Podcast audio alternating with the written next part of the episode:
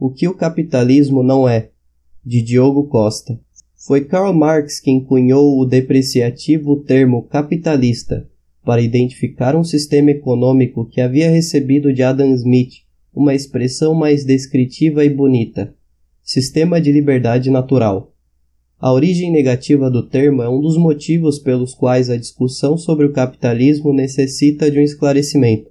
Seja para atacá-lo ou defendê-lo, é importante entendermos primeiro o que o capitalismo não significa.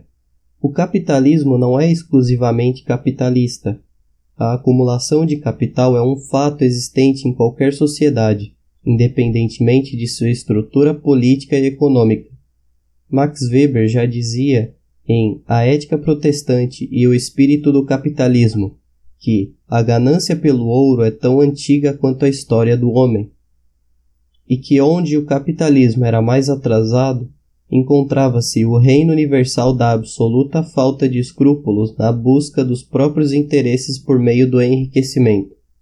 No entanto, as pessoas ainda encaram o capitalismo como um ordenamento moral um modo de vida em que a acumulação de riqueza é o bem superior. Mas a defesa do capitalismo não significa a defesa de um homo economicus, cuja única preocupação na vida é ganhar dinheiro. Há muitas coisas mais importantes do que a acumulação de capital, como a família, a religião, a arte e a cultura. E isso realça a importância da economia de mercado, é verdade que no livre mercado há mais oportunidade para aquele que pretende enriquecer, mas nele o filósofo também tem mais oportunidade de aprender e o artista tem mais oportunidade de se expressar. E é por meio do livre mercado que o filantropo, a pessoa que deseja ajudar o próximo, dispõe de mais recursos para fazer assistência social e, através do sistema de preços livres, pode utilizar seus recursos de forma mais eficiente. O capitalismo não é a burocracia internacional. As pessoas de esquerda costumam identificar pelo termo neoliberal tanto as reformas modernizadoras que diminuem a participação do Estado na economia, quanto as organizações intergovernamentais como o Banco Mundial e o Fundo Monetário Internacional, como neoliberalismo e capitalismo são termos intercambiáveis no discurso vulgar, o FMI e o Banco Mundial aparecem como braços operadores do capitalismo internacional. Essa confusão também costuma ser feita por pessoas de direita que, definindo-se por sua oposição sem reservas à esquerda, acabam defendendo instituições burocráticas como se fossem partes integrantes do sistema capitalista. Nesse caso, a esquerda tem razão em denunciar a arrogância de agências internacionais, que nada mais são do que uma forma de planejamento central de larga escala. Enquanto o liberal entende que a prosperidade depende da utilização do conhecimento e dos incentivos dispersos na sociedade, os burocratas internacionais acreditam que podem comandar o desenvolvimento econômico na Zâmbia ou em Guiné-Bissau de seus escritórios em Washington e Nova York o resultado não tem sido animador. O jornalista Andrew Mwenda, de Uganda, continua sem resposta para sua pergunta sobre exemplos de históricos de países que tenham realmente prosperado graças à ajuda externa. De 1975 a 2000, o continente africano recebeu um auxílio externo uma média de 24 dólares per capita por ano. Entretanto, o PIB africano per capita diminuiu a uma taxa média anual de 0,59%. Durante o mesmo período, o PIB per capita do sul asiático cresceu a uma média de 2,94%, apesar de ter recebido em auxílio externo uma média de apenas 5 dólares per capita a cada ano. Políticas de abertura de mercado têm um efeito mais positivo do que o planejamento internacional financiado por impostos. Na verdade, em vez de criar economias de mercado ativas e autônomas, as políticas do Banco Mundial diminuem a dependência dos governos por sua própria população, já que a receita não vem dos tributos extraídos do desenvolvimento econômico doméstico, mas das negociações com outros burocratas. O poder da população é transferido para essas organizações, criando uma cultura de dependência em que a miséria local apenas aumenta o poder de barganha dos governos que recebem auxílio externo. o resultado é a perpetuação da miséria. O capitalismo não é a política norte-americana. Apesar de os Estados Unidos historicamente terem tido um de seus pilares no livre mercado, grandes contribuições para a compreensão do capitalismo foram feitas em outros países, sem contar que, ultimamente, o governo americano tem feito um ótimo trabalho de difamação do nome do livre mercado. O crescimento nos gastos da atual administração supera o de qualquer outro presidente desde o democrata Lyndon Johnson, o criador do programa assistencialista da Great Society. George Bush foi o primeiro presidente americano a assinar um orçamento de mais de 2 trilhões de dólares e também foi o primeiro presidente americano a assinar um orçamento de mais de 3 trilhões de dólares. Um aumento que inclui gastos significativos na previdência social e saúde pública, além dos gastos bélicos. As recentes aventuras no Oriente Médio também não podem ser consideradas políticas pró-capitalistas. A própria guerra e a permanência no Iraque são um experimento socialista de escala internacional que já custou mais de um trilhão de dólares e cerca de 30 mil vidas.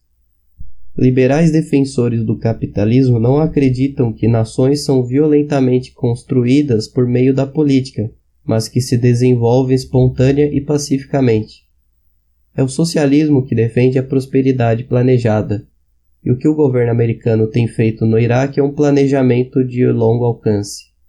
O capitalismo não é a defesa irrestrita das grandes corporações, os defensores do livre mercado entendem que os negócios podem tanto servir quanto prejudicar a população em geral.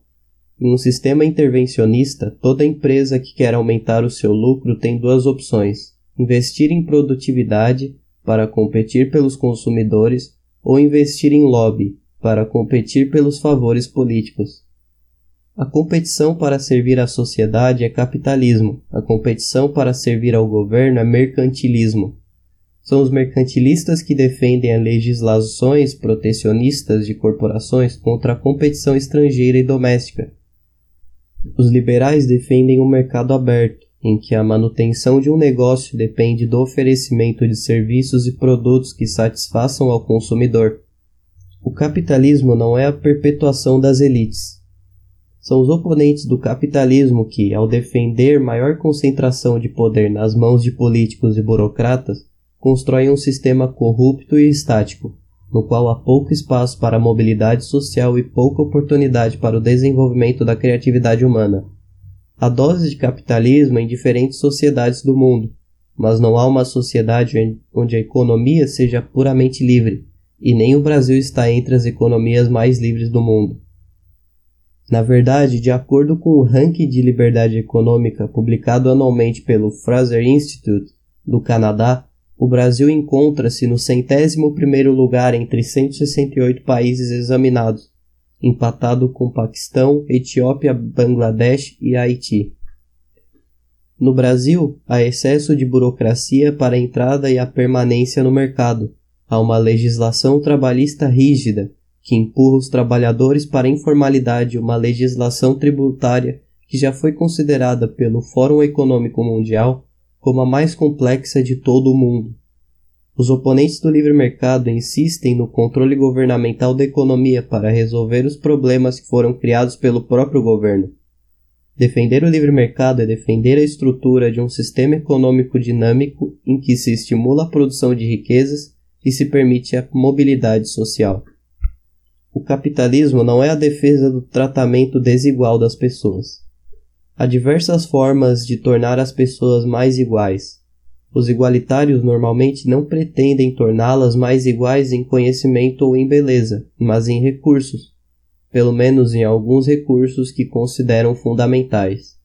É bem verdade que o livre mercado não se baseia na igualdade de recursos, mas isso não significa um tratamento desigual das pessoas.